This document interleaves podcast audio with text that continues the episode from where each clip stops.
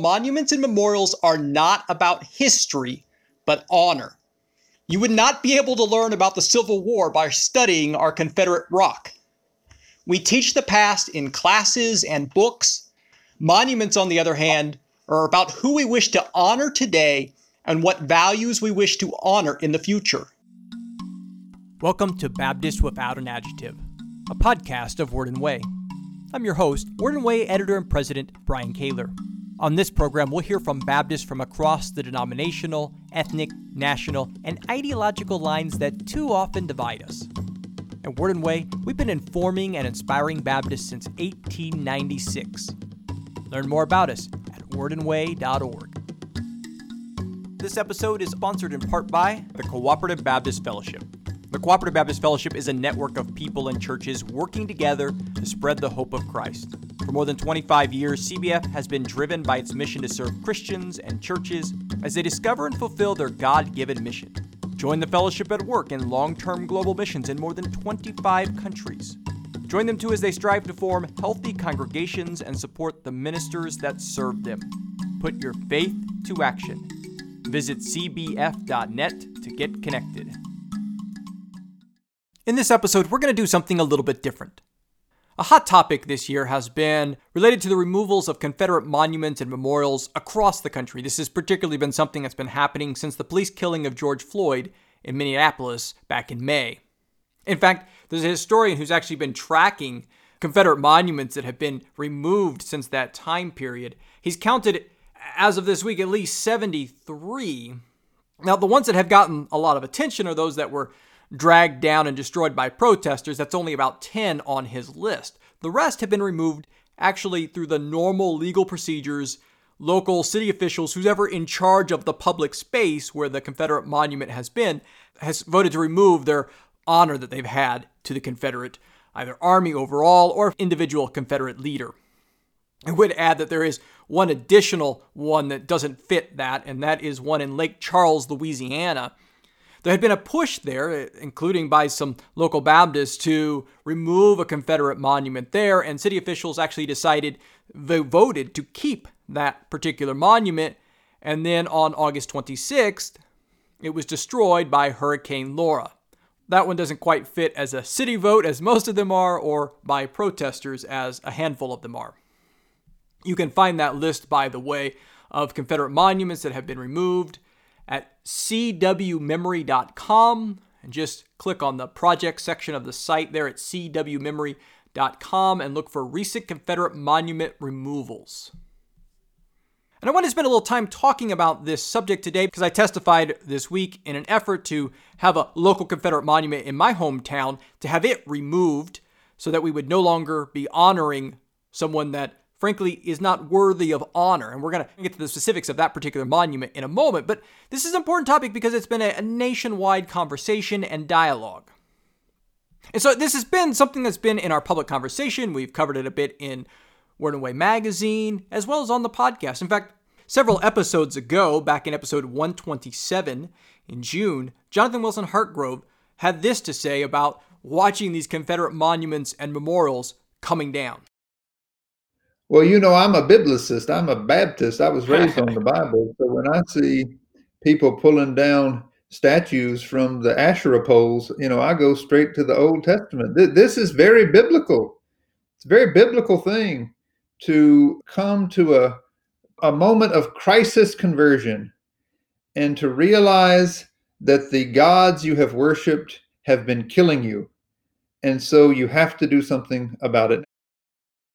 And the other thing I would say, this is what I spent a good bit of time trying to walk white Christians through in that book, uh, Reconstructing the Gospel, that in particular with these Confederate monuments, that uh, that they in many ways are symbols of a lie that we've been told and that we've told ourselves about what happened in the past and about what Christianity did in response. I mean, the, the Christianity that justified slaveholding before the Civil War was essentially the same in, in terms of both the message and the people who were bringing the message of the so called redemption movement that overthrew Reconstruction in the South and that initiated and backed white supremacy governments after Reconstruction in the late 19th and then early 20th century. And it's incredibly important to re- recognize the history of these monuments.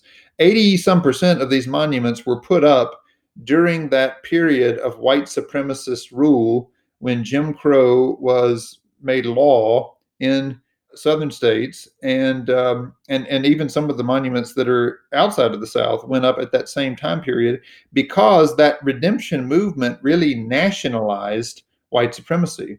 Um, i mean we can't forget that woodrow wilson was president you know former princeton university president from new jersey and yet he is the is the president who you know invited the the new motion picture birth of a nation to be shown in the white house who resegregated you know federal offices in dc who made segregation and jim crow practices national policy while he was president. And that is the time period when most of these monuments were going up. And so to say that these monuments need to come down because they are symbolic of the compromise not only of our constitutional commitments but of our faith commitments to white supremacy.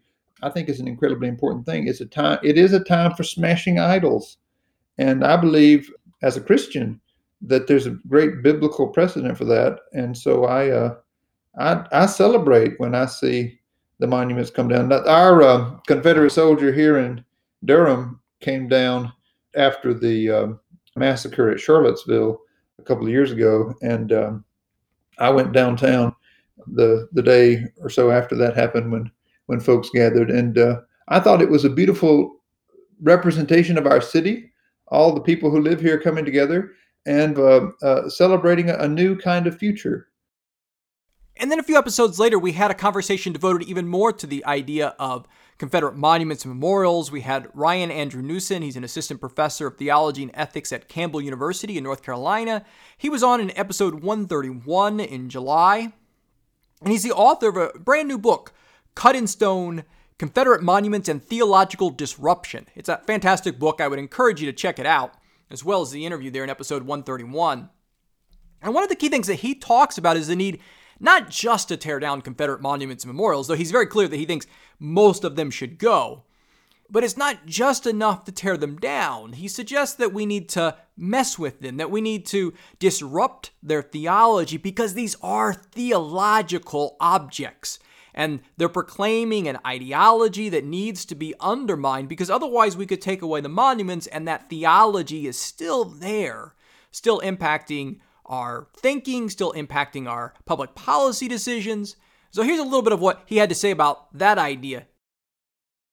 The central argument of the book, the main argument of the book, is kind of deceptively simple, which is simply to say that Confederate monuments are theologically weighted in nature. They are something like sacred objects. Uh, I say that not just, that's not a hyperbole. Um, they, they manifest, they uh, plug into certain feel, deeply theological ways of seeing the world that continue to have power today. So at their inception, at their um, construction, at their dedication, there's Christian, there's theology, and in fact, Christian theology all over the place on them. And then also in their design, they tap into those things. And so my part of what I wanted to do is uh, when I first started was to pay attention to the historical context within which these monuments arose. Some of that history has become more widely known since then from when I began, which is great, although not as widely known as I might like. Um, but it's their their theological underpinning is is more the contribution, and that is less talked about and known. So the goal is to describe that, and then because I think that helps understand the power and allure, both of the monuments, but more importantly, of what they kind of represent that continue to have kind of power with or without them statues standing. And so to truly disrupt these monuments and what they represent, more importantly, is to it's going to require. You know, I'm a theologian, so a sort of counter theology that at each place they sort of present a theology of remembrance, uh, let's say, or whiteness as ultimate, then it's the task of Christians who are interested in doing faithful Christian talk in public to counter that at precisely the place in which they are theological. I mean, I know it's striking to me. I don't know if you saw the um, Robert E. Lee statue in Richmond when they um, projected a, an image of Harriet Tubman on it, and it said, uh, yeah. I think the BLM on the horse part of it, and it and as a quote from her about slavery being the closest thing to hell uh, earth. I mean, that is the kind. Of, I explore that as one kind of creative option that's not technically removal, but it's almost more disruptive. That it's not a permanent solution. I don't think you could constantly have that up, but that that kind of thing does a sort of aikido with the symbol itself that is does I think attempt to get at what this the roots underneath the weed, you know. And during that episode, while Ryan and I were speaking, I talked a little bit about the Confederate monument that's in Jefferson City, Missouri. We were talking about this issue of erasing history, which is a charge that people have been making here in the city, as some of us have spoken out against this memorial and saying that it should be removed. We're saying, "Oh, you're trying to erase history, and we can't, we shouldn't forget history. If you do, you're doomed to repeat it." And yet, these objects, particularly the local one, but in general, these objects are are really anti-history. They are not history, nor are they designed to teach history, even if they were historically accurate. So here's a bit of that conversation that Ryan and I had back in episode 131 about history, as well as I'm introducing for you the Jefferson City Memorial that I'm going to be talking about again in just a moment. I think for Christians, I think the goal is to provide a counter theological narrative about what's going on. Then that is provided in these Confederate monuments. So, insofar as the monuments hold up whiteness as uh, uh, most beautiful and closest to God, which they do, whether we realize it or not, Christians should be ready to provide a counter aesthetic, a counter vision of the beautiful that comes from a vision of God, who is not white, and I don't mean that in a some melanin way, but you know, uh, Christ, Christ Himself being the one who is the criterion by which we judge uh, what is most true, and most beautiful, and most good. Yeah, you know, of course, you, you mentioned also about this idea of not knowing history, and not to not to taste it, chase too much of a tangent, but you know, some of these monuments are just are historically inaccurate. Uh, so yeah. we actually have one in my hometown where I live, in Jefferson City, Missouri. We have one Confederate monument, and I've I've written about in the local paper recently about why it should go. And, it, and it, it, it's clearly not even this charge of erasing history because the monument itself is historically inaccurate. Yeah. And so, you know, so the Confederates were coming to take over the state capitol and realized that they were outnumbered, so they ran. And the monument the monument is honoring the Confederate general for quote deciding not to attack, which on its face is like the dumbest mo- monument. That's one way to put it, I guess. yeah, he decided to retreat. Yeah, but it's like, well, I mean, even if even if it was true, it's like, why would you honor someone for for deciding not to attack, as opposed to honoring the forces you know that protected the city? And so, you know, it's just it's this big ugly rock with a plaque on it. But it's 1933, United Daughters of the Confederacy, right? We didn't have a good battle, so this is all we could do is get this dumb rock. And, and so you know they're, they're, not even historically accurate often, which I think is is also kind of interesting. Yes, in thinking about some of that. Yes, a great new book. I, I mean, I do this in my book as well, but um, uh, this book was published as well after this has all happened very recently. But it's called "The False Cause" by this guy Adam Domby, I believe it and he talks about all the ways in which all these monuments variously are his, quite historically inaccurate, oftentimes in, in, in, particulars, but then in the broad sort of lost cause narrative in general is a complete false narrative about history in the past. The point is, it comes together to create a sort of false narrative about history. Uh, that's just kind of maddening then to hear somebody say this is erasing history. It's like, you no, these things themselves erase history. And the more late they get, so 1933, did you say? Yes, that's right. The more late they get, you see they get more. Um, I talk about in, in, the book. There's a sort of taxonomy you can do with that you should do with Confederate monuments. That the earlier they perform differently at different stages in history, and earlier ones are placed typically in cemeteries or battlefields, and they're a little more muted. Um, they're not innocent, but they don't perform in the same way. But as you get later, they are more and more and more verbose in this sort of narration. And by the time you get to the 30s and then like the 50s and 60s, I mean, there's books on these things that are very self consciously trying to say something about a historical event that turns out usually is not uh, historically there at all. So that leads us to Wednesday, August 26th, The Jefferson City Historic Preservation Committee held a public hearing about this marker. Should it stay? Should it go? Should it be changed? Should other things be added? And it was a pretty long conversation. A number of people testified on both sides. There were more that were testifying on the need to remove it, but there were several voices on the other side as well. And so I had the opportunity to offer my voice. I was glad to do so. I had actually had a letter in the local newspaper back in June talking about the problems of this memorial and why it should be removed. There have been a number of other letters to the editor on both sides in the couple of months since then. The city's Human Relations Commission previously voted to urge the city council to remove this monument. The, the, Historic Preservation Committee had actually initially decided that it should stay, but maybe some other markers should be put there in the area, the green space around this to provide some more context. Now, that is an interesting idea. So, when they said that a couple of weeks ago, that, well, maybe we just need more context, more markers to explain the monument, I, I kept thinking about what Ryan was talking about this idea of messing with the theology behind them. And so, on August 20th, which was the 401st anniversary of black enslavement in the American colonies, I, I went and visited the monument and I put a printed out on a piece of paper on top of the plaque a quotation from W.E.B. Du Bois.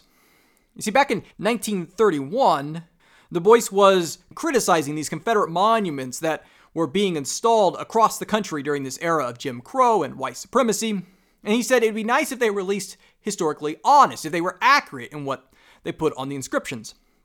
So he suggested that the inscription should say, Sacred to the memory of those who fought to perpetuate human slavery. So, to mess with the theology of this marker, that's what I did. I printed off in big letters, Sacred to the memory of those who fought to perpetuate human slavery, and then a little bit smaller text below that, W.E.B. Du Bois, and I went and attached that to the plaque. I shared the photos on social media as a way of helping people think about this Confederate marker in a little bit more honest way.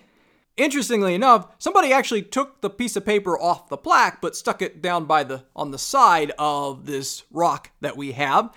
So when the newspaper a couple of days later had an article about some of the community debate about this particular marker, they had a picture that included my sign still there on the side of the rock and explained in the caption both what was on the piece of paper and why W.E. Du Bois had suggested that, which I thought was fantastic because now we're not just going to hopefully remove this rock, but we're helping educate the public and getting people to think about what do these markers actually seek to honor. So, anyways, all of that it was a lead up then to Wednesday night when the Preservation Commission decided to have a public hearing. They had already suggested that, well, maybe we should just have more context. The city council should just leave it alone. But then they decided to have a public hearing and invite the public to offer their thoughts. And they allowed people to testify virtually, which in this time of coronavirus, I was particularly thankful for. And so I chose that option. And so here's my short testimony on why this marker should be removed. And I didn't go into a lot of the history because a couple other people had already done that very well. The president of the Missouri NAACP, Rod Chapel, had spoken. Our former state Republican representative here in Jefferson City, Jay Barnes, had done a great job of walking through the historical eras of this. And so I was doing more of the big picture of helping reframe what this debate and what this vote is really all about. So here's what I had to say. I'm a Baptist minister who grew up in Jefferson City and returned once again to call the city home.